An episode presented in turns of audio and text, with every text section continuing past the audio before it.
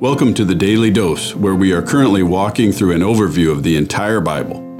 When a person understands the truth of how God has worked through history, their whole view on life is enriched with meaning, purpose, inspiration, and power.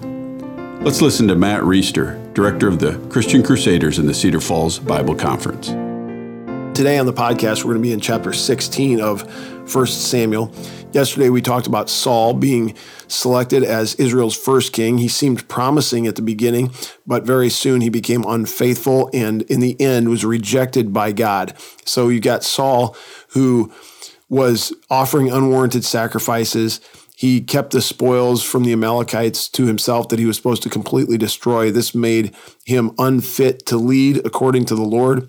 And so now we're going to have come on the scene the next king, David. He's not going to be king yet right away. Saul will continue to serve as king, but the steps are being set in motion for him to take over David's reign or Saul's reign.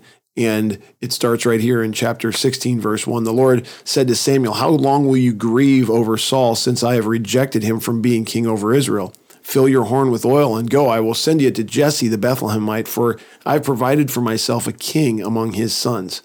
And Samuel said, "How can I go? If Saul hears it, he'll kill me." And the Lord said, "Take a heifer with you and say, I've come to sacrifice to the Lord. And invite Jesse to the sacrifice, and I'll show you what you shall do. You shall anoint for me him who I declare to you." Samuel did what the Lord commanded and came to Bethlehem. The elders of the city came to meet with him, trembling, and said, "Do you come peaceably?" He said, "Peaceably. I have come to sacrifice to the Lord. Consecrate yourselves and come with me to the sacrifice." And he consecrated Jesse and his sons and invited them to the sacrifice. When they came, he looked on Jesse's first son Eliab and thought, "Surely the Lord's anointed is before him." But the Lord said to Samuel, "Do not look on his appearance or on the height or his stature, because I have rejected him.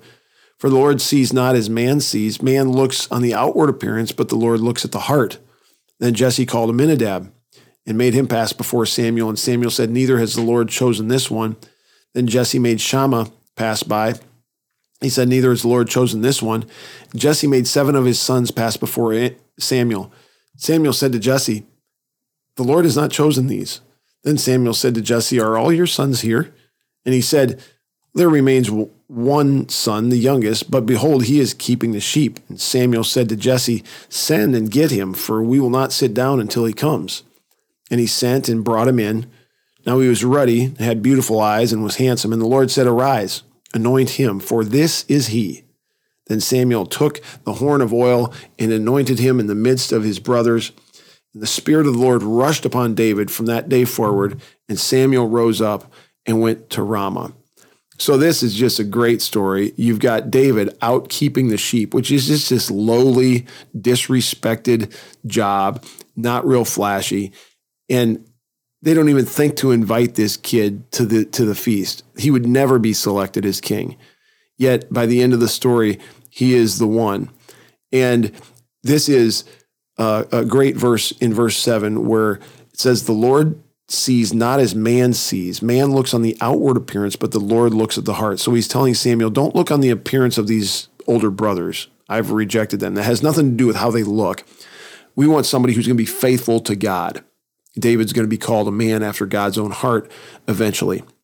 And you can con- contrast this to what we read yesterday, the selection of Saul. You remember he was more beautiful than anyone in his tribe. He was head and shoulders taller than everybody else, and he looked impressive, but in the end, he was a failure and he was unfaithful. So God is saying, Samuel, the Lord looks at the heart, not at the outward appearance. Is that a message that we could uh, benefit from today? I think it is. There are a lot of ways that our world lifts up outward appearance, whether it's literally physical outward appearance or whether it's titles or or degrees or the amount of your bank account.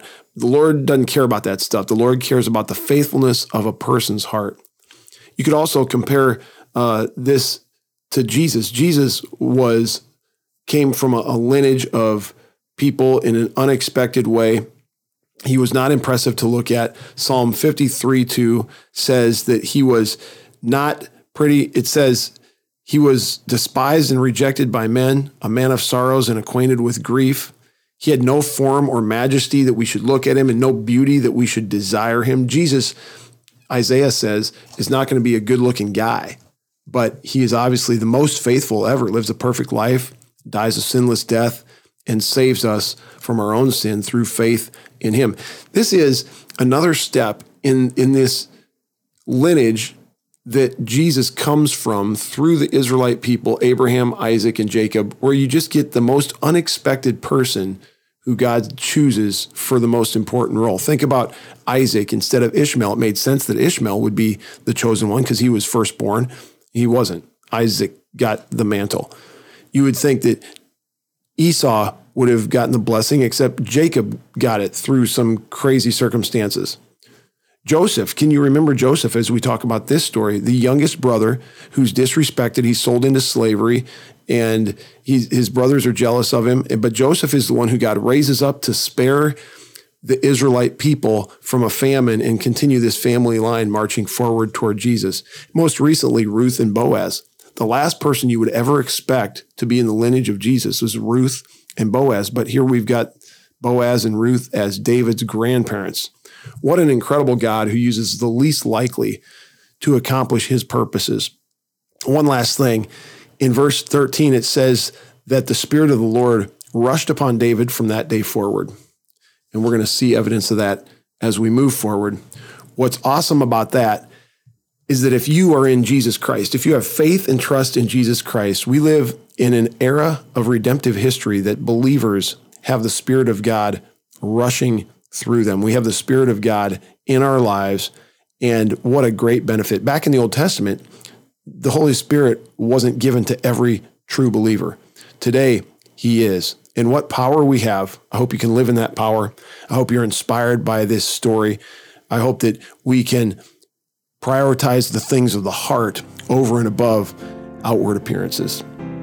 Amen. The Daily Dose is a partnership between three ministries. The first partnering ministry is Christian Crusaders, where you can find weekly thirty-minute worship services on various radio stations at Christian Crusaders dot org, and where you can hear other engaging interviews with Christians who have inspiring stories or insights to share right here on the C C Podcast.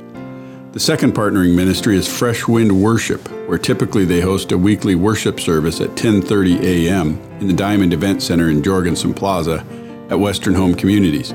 But for now, their services will be available on their YouTube channel, Fresh Wind Ministries, and linked to their Facebook page, Fresh Wind Worship.